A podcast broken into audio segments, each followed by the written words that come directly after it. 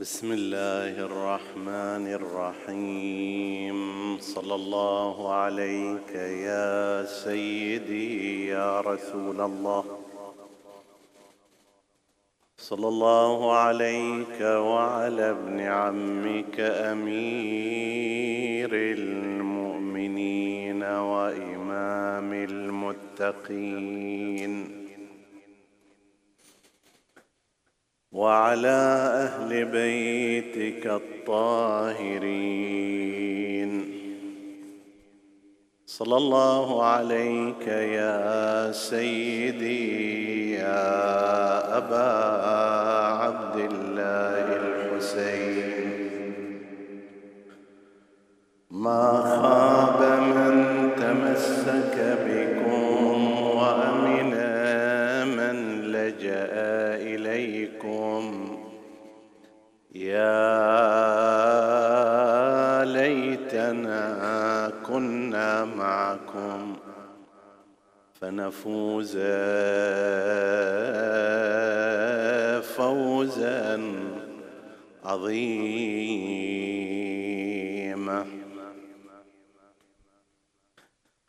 فتكة الدهر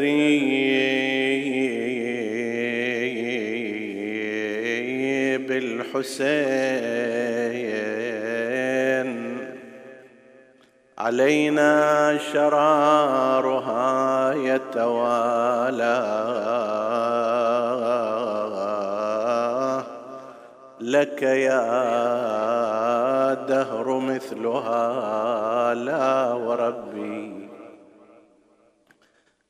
إنها العثرة التي لن تقالى سيم فيها عقد الكمال انفصاما. ذي لآليه في الثرى تتلالى سيم فيها دم النبي سفاكا ليت شعري من ذا رآه حلالا نفر من بنيه. أكرم من على الأرض رفعة واعلى منالا ما اكتفت بالنفوس بذلا إلى أن هي أن أتبعتها النساء والأطفال. يا يا لا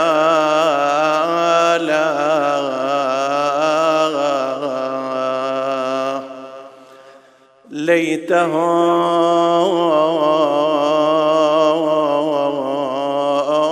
بعدما الوغى طحنتهم. أرسلوا نظرة وقاموا عجايا. يا يا لا ليرى يا وبعدهم كرائم وحي زلزل الدهر عزها زلزايا. يا يا لا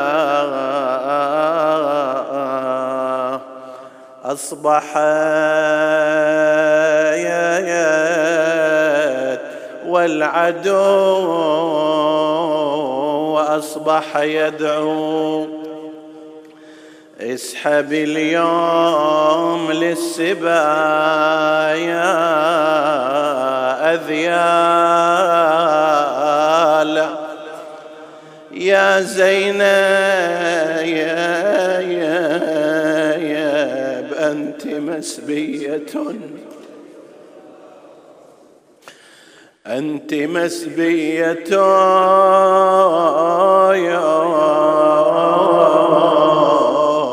على كل حال.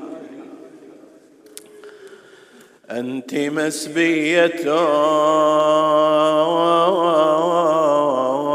على كل حال. فاخلع العزة والبسيل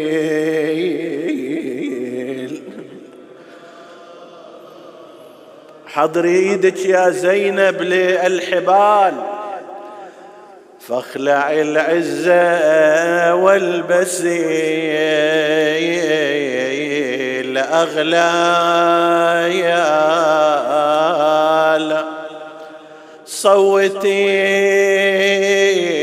باسم من أردت فإن نادي على الحسين نادي على العباس ما يجاوب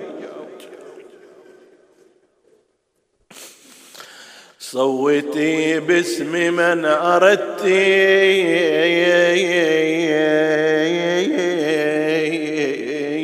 فإنا قد أبدناهم جميعا.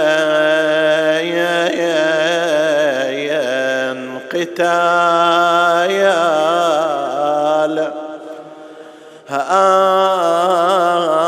كأني بها تنادي. يا ويلي هم يصير دهري بيهم يعود. ورد اشيل راسي يردود ترد جفوف أبو فاضل للزنود تتلايم يا ويل جروح الأكبر. لكنما الأمر لله لا حول ولا قوة إلا بالله العلي العظيم. إنا لله وإنا إليه راجعون وسيعلم الذين ظلموا. أي منقلب ينقلبون والعاقبة للمتقين. عطروا مجالسكم بذكر محمد وآل محمد.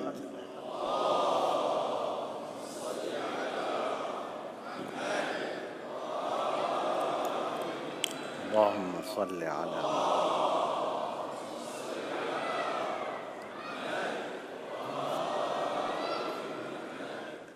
اللهم صل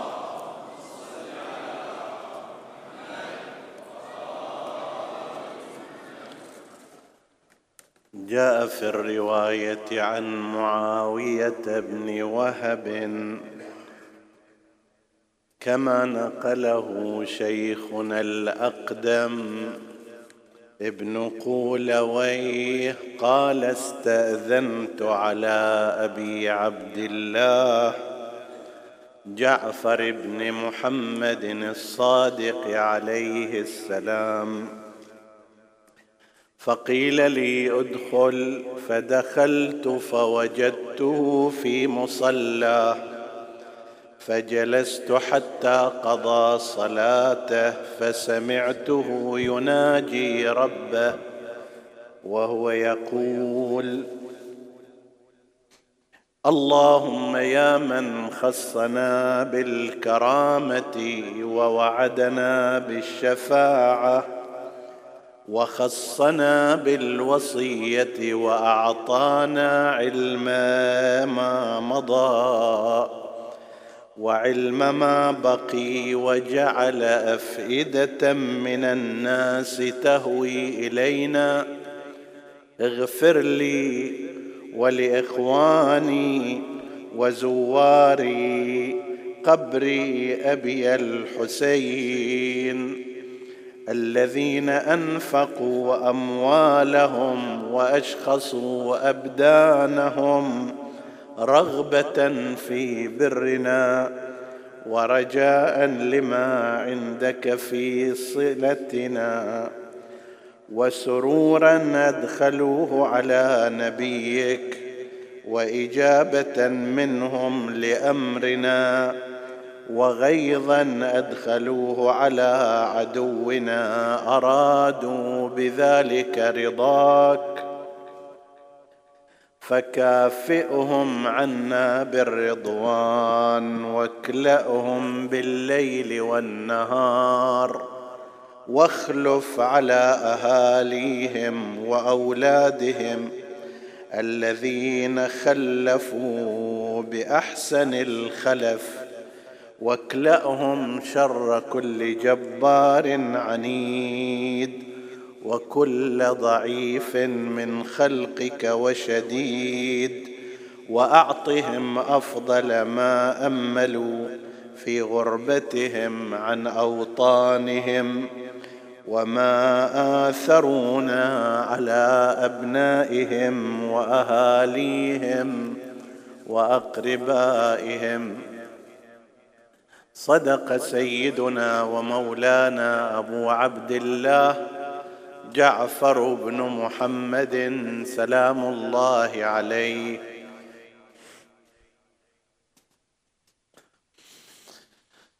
من هذا الحديث الذي نقله ابن قولويه في كتابه كامل الزيارات وقد أشرنا في ليلة مضت إلى منزلة الكتاب ومنزلة المؤلف. هذا الحديث يرويه بأربعة أسانيد متفرقة وهذا ما يعطي الحديث عادة قوة إضافية. إذا حديث جاء بسند واحد يختلف عما إذا تعددت أسانيده وطرقه. هذا من الأحاديث التي تعددت طرقها وأسانيدها وبالتالي فإنه يزداد قوة ووثاقة. أحد أصحابه الخلص معاوية ابن وهب له روايات كثيرة من جملتها هذه الرواية. يقول أنا دخلت جئت مستأذنا على الإمام الصادق لكي أدخل عليه. فاستأذنت فأذن لي وقيل لي أدخل. فدخلت الإمام كان مشغول بالصلاة. خلص من الصلاة هوى إلى السجود مناجيا ربه في ذلك السجود دعا الإمام عليه السلام بهذه الدعوات. تعلمون أن من أهم المواقع في إجابة الدعاء هو ما بعد الفراغ من الصلاة. جدا توصيات عندنا. من أهل البيت وروايات تشير إلى أنه لا تترك خلصت الصلاة اطلب أقل شيء ثلاث حاجات. العتق من النار الفوز بالجنة ونعيمها وما فيها وبعض حوائج الدنيا. هذا على الطاير إذا ما تريد تدعو بشيء فإن هذا الموقع حري أن تجاب فيه دعوة الإنسان. سجود هو أفضل مواقع الصلاة أيضا. الصلاة بعدها أفضل المواقع للدعاء والسجود هو أفضل مواقع الصلاة. الإمام عليه السلام يدعو في هذه السجدة لا لنفسه وإنما بالدرجة الأساس لزوار قبر أبي الحسين. أول شيء بدأ بتعداد كرامات أهل البيت وخصائصهم. اللهم يا من خصنا بالكرامة وجعل أفئدة من الناس إلينا وأعطانا علم ما كان وعلم ما بقي. هذه كلها صفات الكرامة لديهم ثم يطلب بعد ذلك أن اغفر لي ولإخواني وزوار قبر أبي الحسين. مع أنه يفترض أن من زوار قبر الحسين هم إخوان الإمام عليه السلام بالأخوة الإسلامية العامة والإيمانية لكن أفردهم بالدعاء وخصصهم بل ركز كل الدعاء في نهاياته عليهم. اغفر لزوار قبر أبي الحسين الذين أنفقوا أموالهم وأشخصوا أبدانهم رغبة في برنا ورجاء لما عندك في صلتنا إلى آخر هذا الدعاء. سننطلق أيها الإخوة المؤمنون أيتها الأخوات المؤمنات بما يتسع الوقت من هذا الحديث وهذه الرواية إلى الإجابة عن سؤال كيف أسس الإمام الصادق عليه السلام قضية الإمام الحسين اجتماعيا؟ كيف صارت قضية الحسين في وسط المجتمع الشيعي في لب اهتماماته؟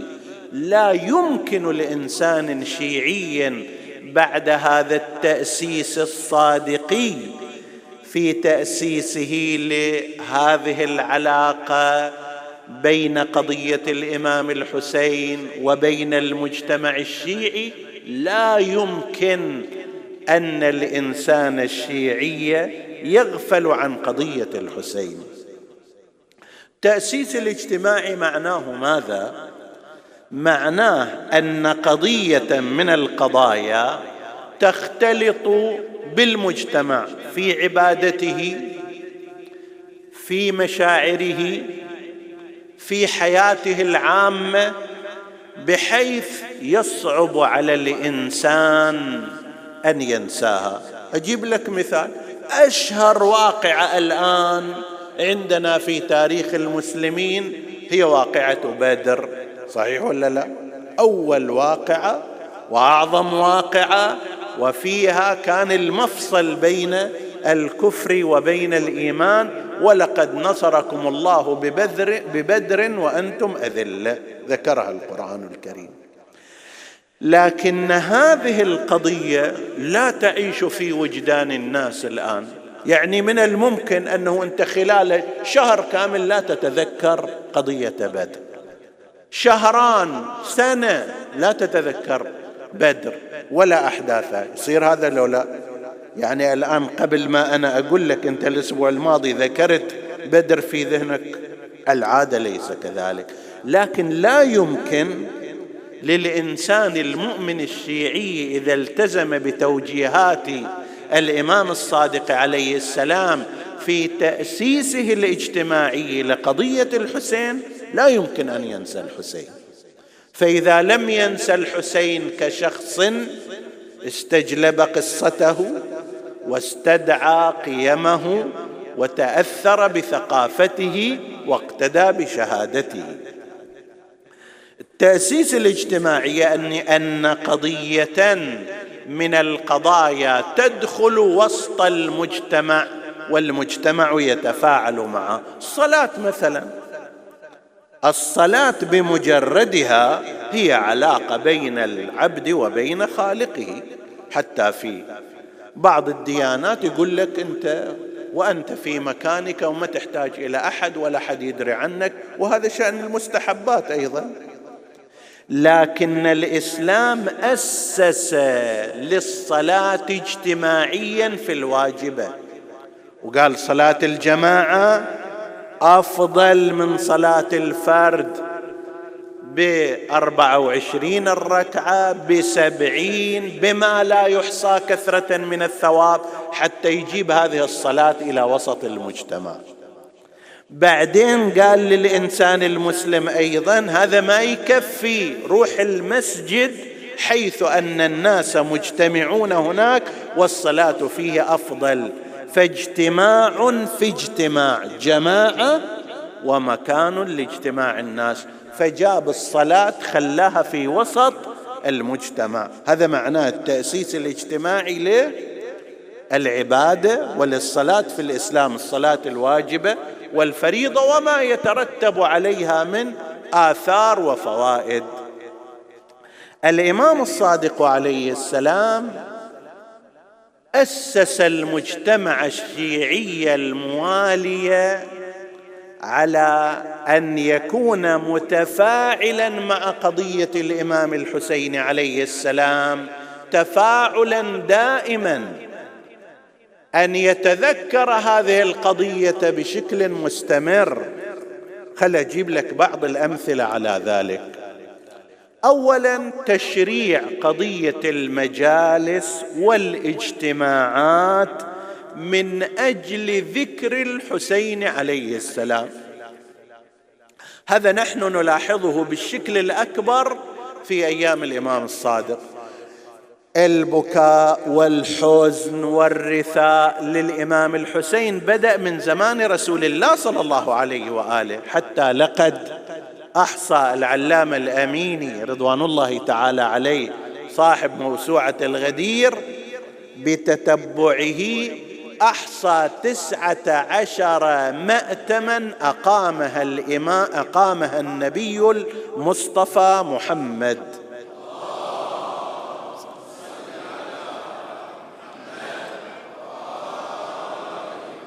على مصيبة أبي عبد الله الحسين صلوات الله وسلامه عليه. زين. بس هذه كانت فيما بين داخل الأسرة.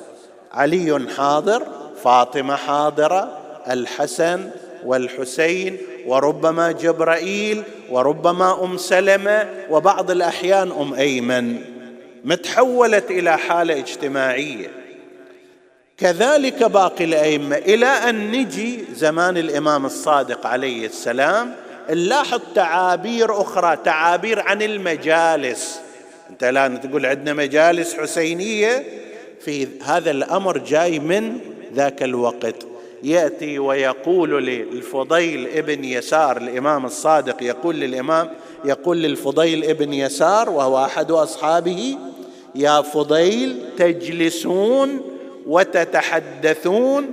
قال بلى يا ابن رسول الله. قال إي والله إني لأحب تلك المجالس فأحيوا أمرنا. رحم الله امرا أحيا أمرنا. فأسس قضية المجالس. المجالس ماذا تصنع؟ هو ما تصنعه الآن. أنت في طول السنة برنامجك برنامج اعتيادي. حتى إذا صار محرم صار مجلس وإنت إجيت إلى مجلس وتحرك المجتمع كله في تداركات وتدبيرات هذا المجلس.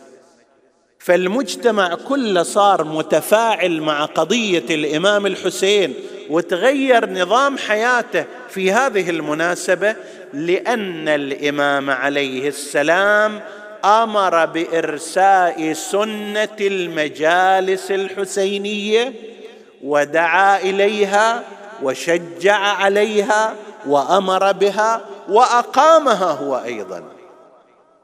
هو الإمام أقامها. كان يستقدم راثين ومنشدين.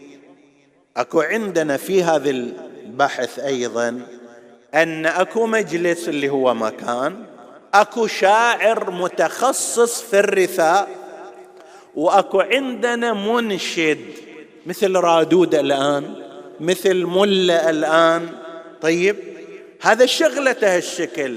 أبو هارون المكفوف وأمثاله جعفر بن عفان وأمثاله سفيان بن مصعب وأمثاله هذول كانوا إما ينشدون من أشعارهم في رثاء الحسين وإما يحفظون شعر غيرهم. نفس الأمر اللي الآن الرواديد يصنعونه. نفس الأمر اللي يصنعونه الآن الملالي والخطباء. ممن لا يتقن الشعر يحفظ شعر غيره ويؤديه بأداء حزين مثير للوعه والألم. هذا الإمام الصادق سواه. بدأ به حتى أنه قيل أن الإمام الصادق عليه السلام دخل عليه سفيان بن مصعب فقال له إنك لتقول فينا الشعر. قال بلى سيدي. قال فأنشدني. فأنشده الإمام فبكى. وبكى من معه ثم قام وجر ستارا قماشا بينه وبين الحرم ودعا نساءه لكي يستمعن من وراء الستار. الأئمة عليهم السلام اللي عندهم ذاك الحرص العظيم والشديد على التحجب والتستر بس في قضية الحسين خلي المرأة أيضا تشارك. وهذا فعل الإمام فجر ستارا ثم قال له قل وأنشد. يعني مو بس إلي إلى الآخرين. ودعا أم فروة. أم فروة والدة الإمام عليه السلام بنت القاسم ابن محمد ابن أبي بكر. كما ذكرنا هذا في تحقيق حول الإمام الصادق عليه السلام وذكره سائر العلماء ونحن نعتمد عليهم. طيب فقال له أنشد فبدأ ينشد فر وجودي بدمعك المسكوب. يخاطب أم فروة فر وجودي بدمعك المسكوب فعلت أصوات النساء. تدري النساء يعني انفعالهن العاطفي دمعتهن سابقة قلبهن رقيق فارتفعت أصوات النساء بالبكاء.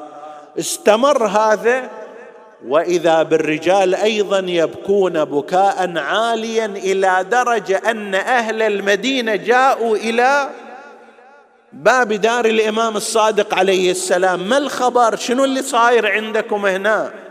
فأسكت الإمام الصادق عليه السلام اللوعة والعبرة وصرف الناس. قال لهم ماكو شيء تيسروا روحوا توكلوا على الله.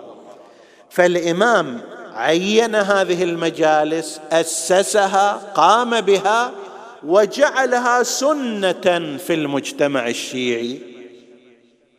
الآن الحمد لله منذ ذلك اليوم وإلى يومنا هذا مليارات المجالس الحسينية على أثر هذه السنة الحسنة قامت في مختلف أنحاء أماكن شيعة أهل البيت عليهم السلام.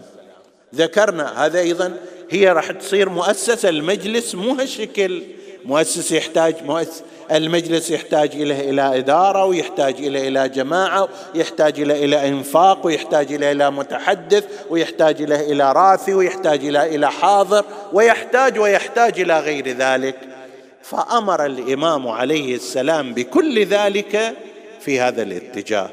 أحضر الإمام عليه السلام قضية كربلاء إلى المجتمع الشيعي وحولها إلى مجالس على أقل تقدير تنعقد في السنة عشر عشرة أيام. هذا على أقل تقدير. وإلا الحمد لله شيعة أهل البيت عليهم السلام وجزى الله الشيعة خيرا كثيرا.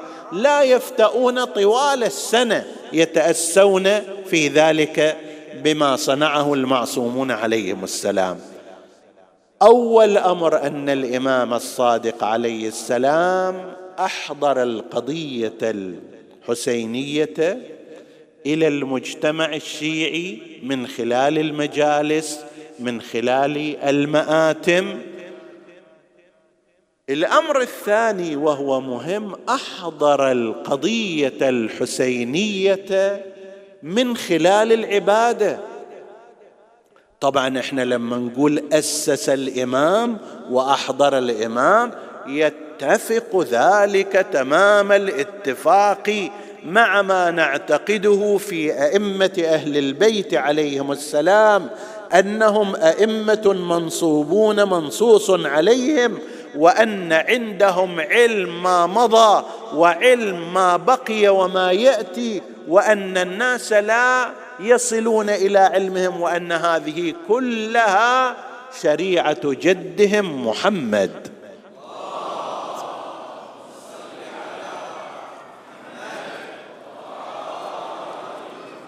فجاء الإمام عليه السلام وأسس شيئا آخر في العبادة ربط عبادة.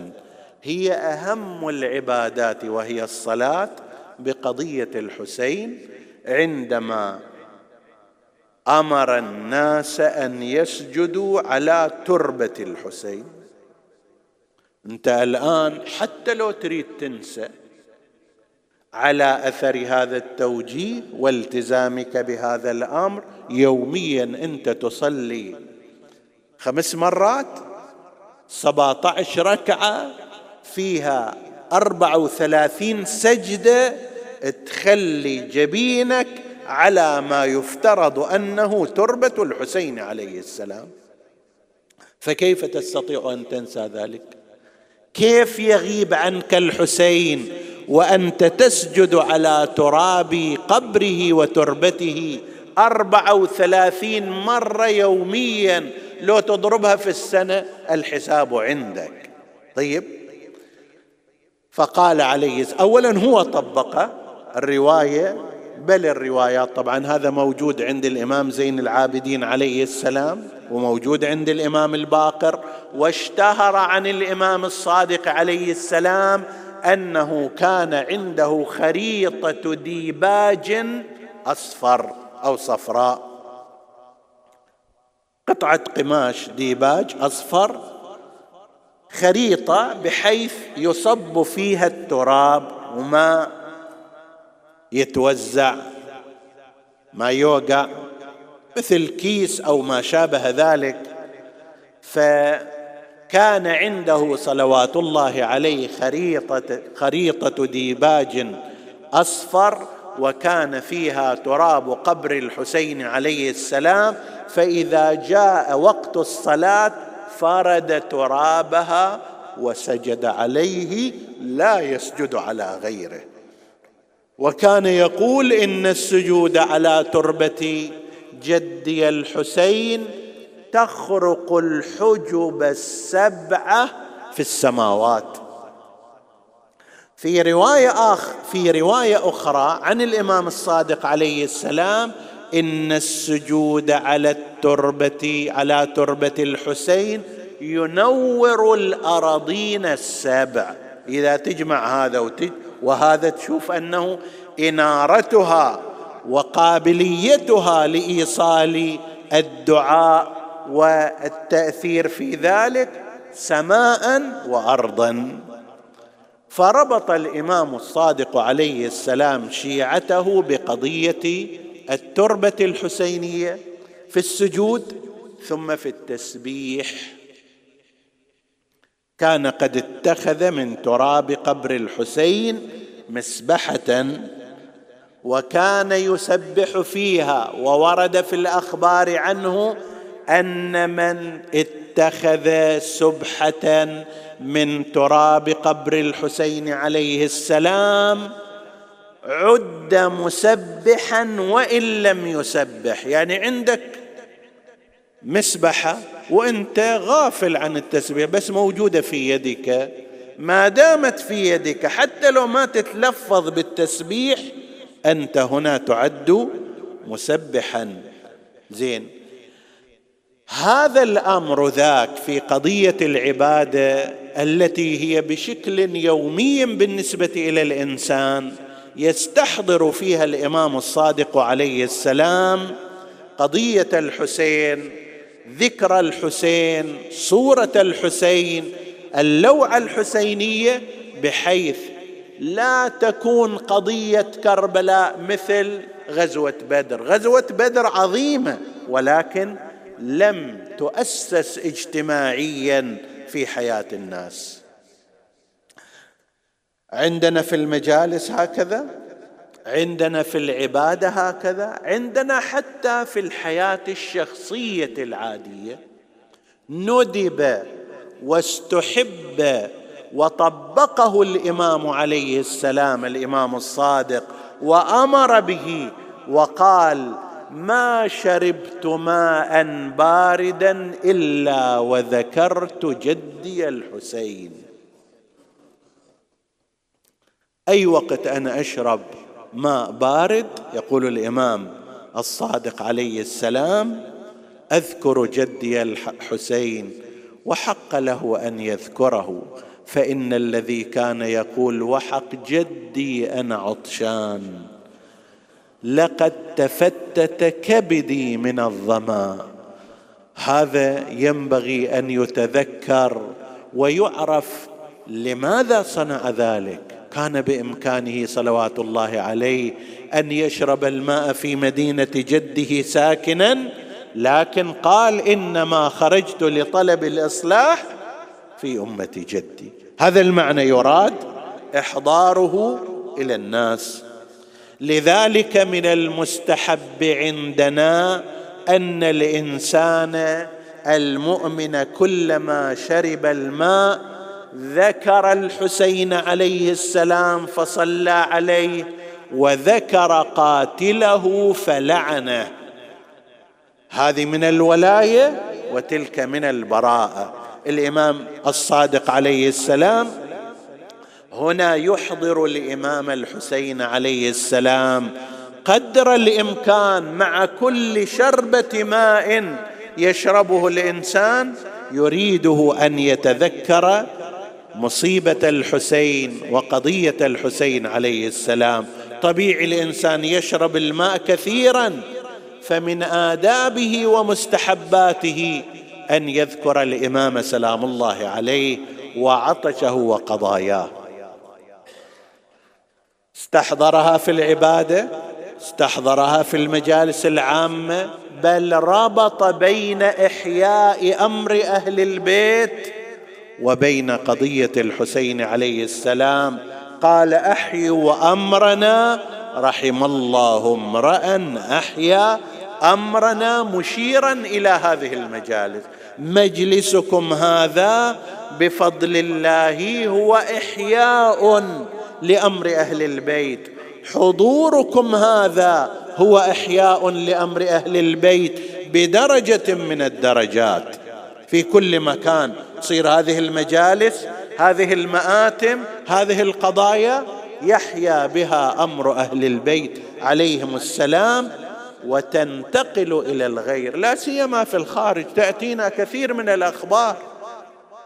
يقول لك إحنا عقدنا السنة الماضية مأتما في منطقتنا السنة اللي بعدها كثير من أهل الجوار حتى من غير أتباع أهل البيت عليهم السلام جاءوا يتعرفون على هذا المنهج وعلى هذا المذهب وعلى قصة الحسين عليه السلام. بعضهم سمع هذه القصة تأثر بها فيكون ذلك من إحياء هذا الأمر.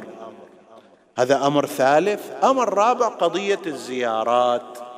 الزيارات التي جهد فيها الإمام الصادق عليه السلام.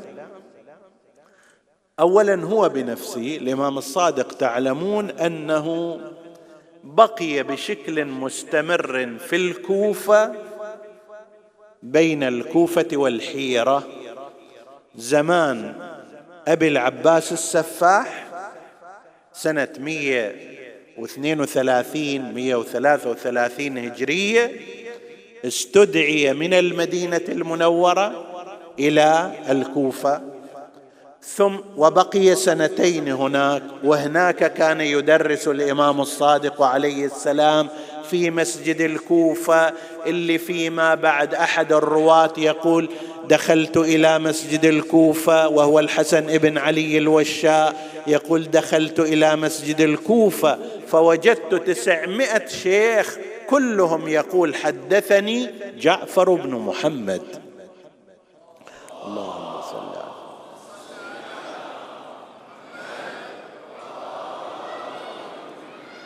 وفي فترات أخرى أقل في زمان المنصور أول زمان المنصور استدعي الإمام قبل أن ينتقل المنصور إلى الأنبار ثم إلى بغداد.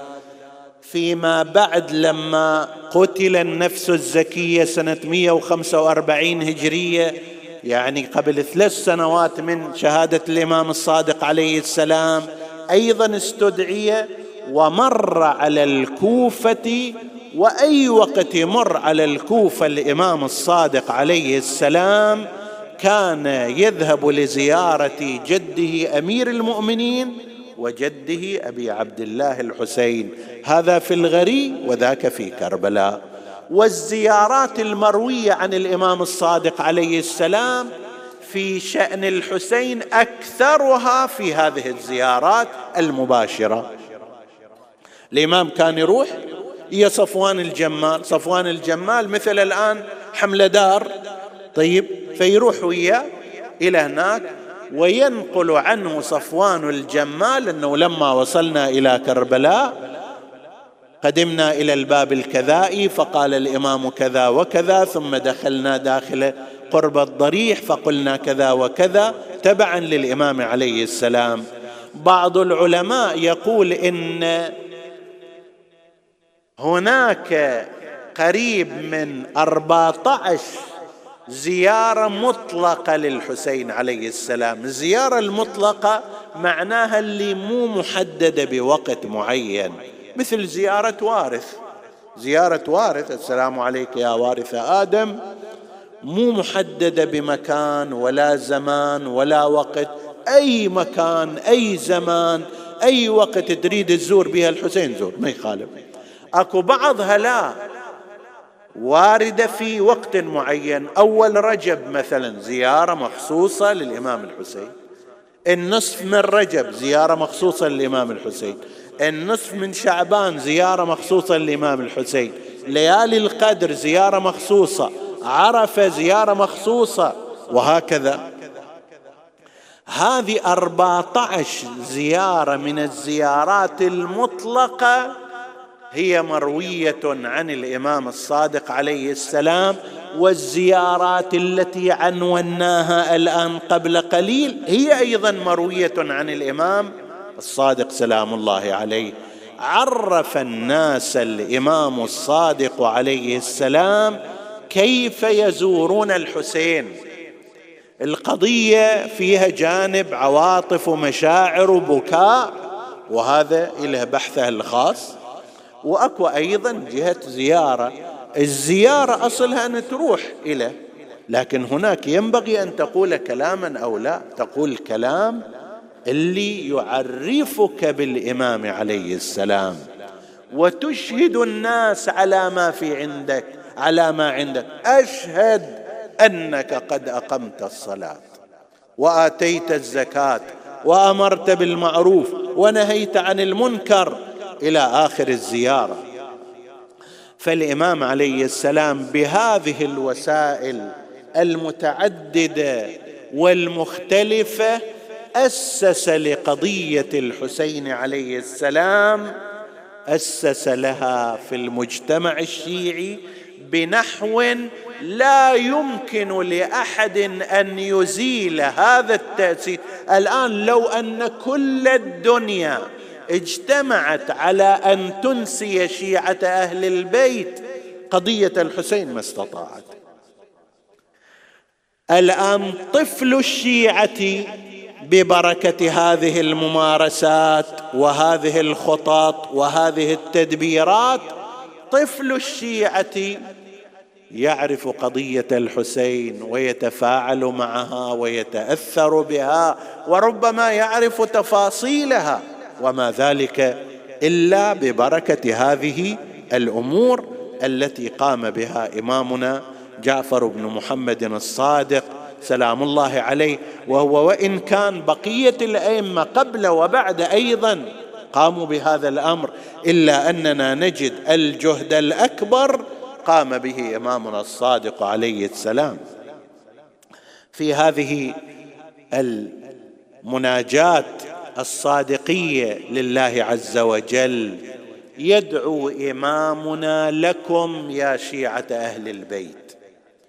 يدعو لكم بأن يبلغكم الله أفضل ما تأملون وأن يعطيكم أفضل ما ترجون لأنكم قد بذلتم أموالكم في سبيل زيارة الحسين.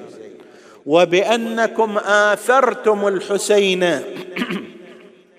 على أهاليكم وعلى استقراركم وعلى راحتكم وصرفتم أموالكم في ذلك الطريق وقوتكم وقوتكم في وقت كنتم تحتاجون هذه الأموال ربما إلى الأهل والعيال والرفاه وما شابه ذلك. فقضية الزيارات من الأمور التي تعمق العلاقة بين شيعة أهل البيت عليهم السلام وبين الإمام الحسين صلوات الله وسلامه عليه وتتحول إلى مظهر من مظاهر التلاحم بين الإمام الحسين وبين أمته وبين شيعته.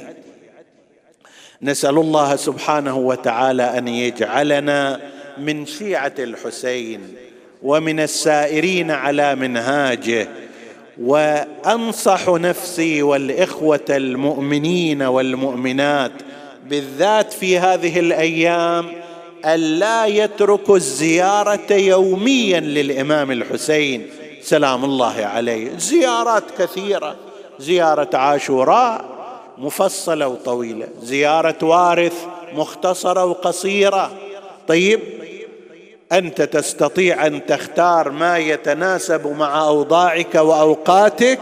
طيب الغرض هو أن تعمق الولاء في نفسك والارتباط وفي بعضها زيارات مفجعة موجعة كأنك عندما تقرأها وتسمعها كأنك ترى بين يديك وبين عينيك المقتل ممثلا.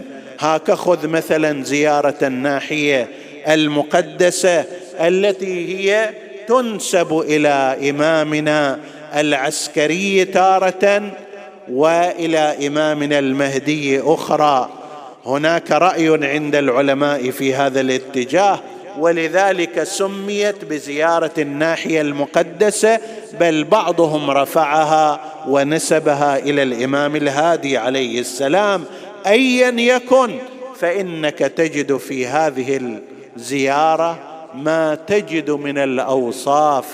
تسلم وهذا شيء لم نجده مثلا في سائر الزيارات.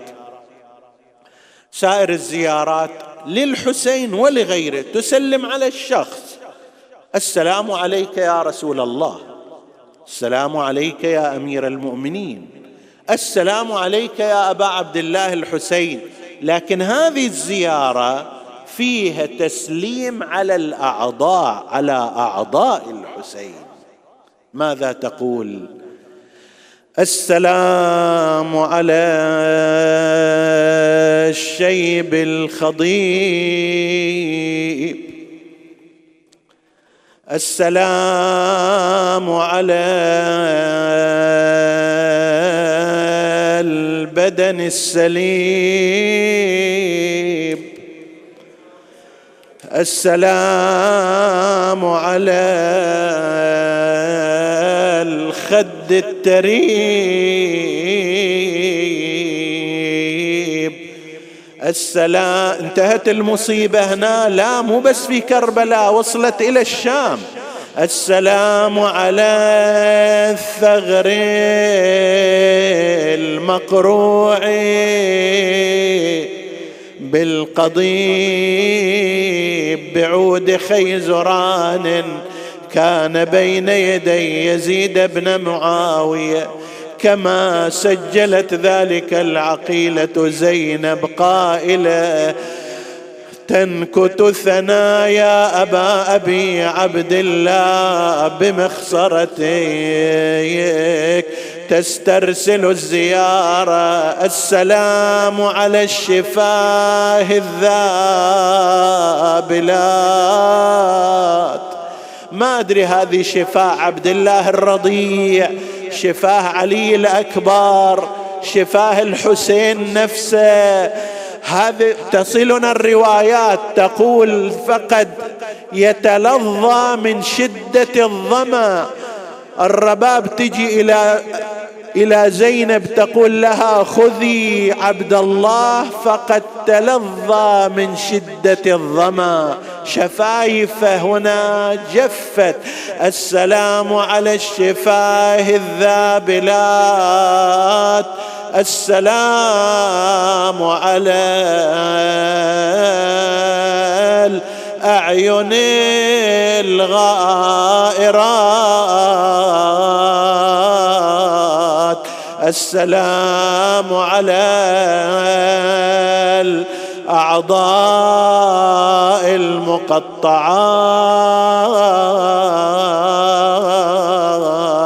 إلى أن يصل في الزيارة إلى وصف مصرع الحسين. سلام الله عليه وكأنما ذلك يوجع قلب الإمام. يقول وهويت إلى الأرض صريعا. تطأك الخيول بحوافرها. وتعلوك الطغاة ببواترها. قد رشح للموت جبينك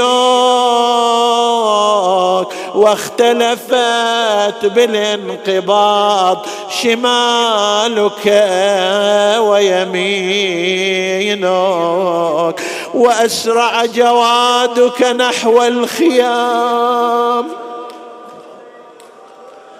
محمحما داعيا وبالظليمة مناديا أيها البشر حتى الحيوانات العجماء بكت على الحسن.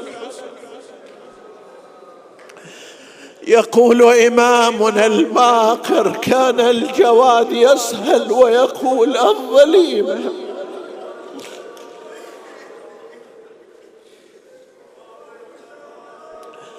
يقول الظليمة الظليمة من أمة قتلت قتلت ابن بنت نبيها.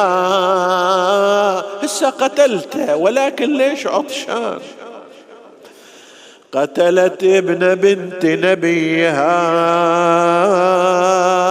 عطشانا. فلما رأينا النساء جوادك مخزيا ونظرنا السرج عليه ملويا خرجنا من الخدود. أكو سادة أكيد بالمجلس الله يساعد قلبك وتسمع خرجنا من الخدور ناشرات الشعور. على الخدود لاطمات وبالعويل داعيات وبعد العيز مذللات وإلى مصرعك مبادرات. ما أقدر أكمل الباقي خليه إلى يوم فاقبلنا ربات الحجال وللأسف تفاصيل لا يحصي لهن مفصل فواحدة انت تحفظ هذا الشعر. فواحدة تحنو عليه تشمه وأخرى عليه بالرداء تظلل وأخرى بفيض الناحر تصبغ شعرها وأخرى تفديه وأخرى تقبل وجاءت لشمر زينب ابنة فاطم تخاطبه في أمره. وتعذل نسألك اللهم وندعوك باسمك العظيم الأعظم الأعز الأجل الأكرم. يا الله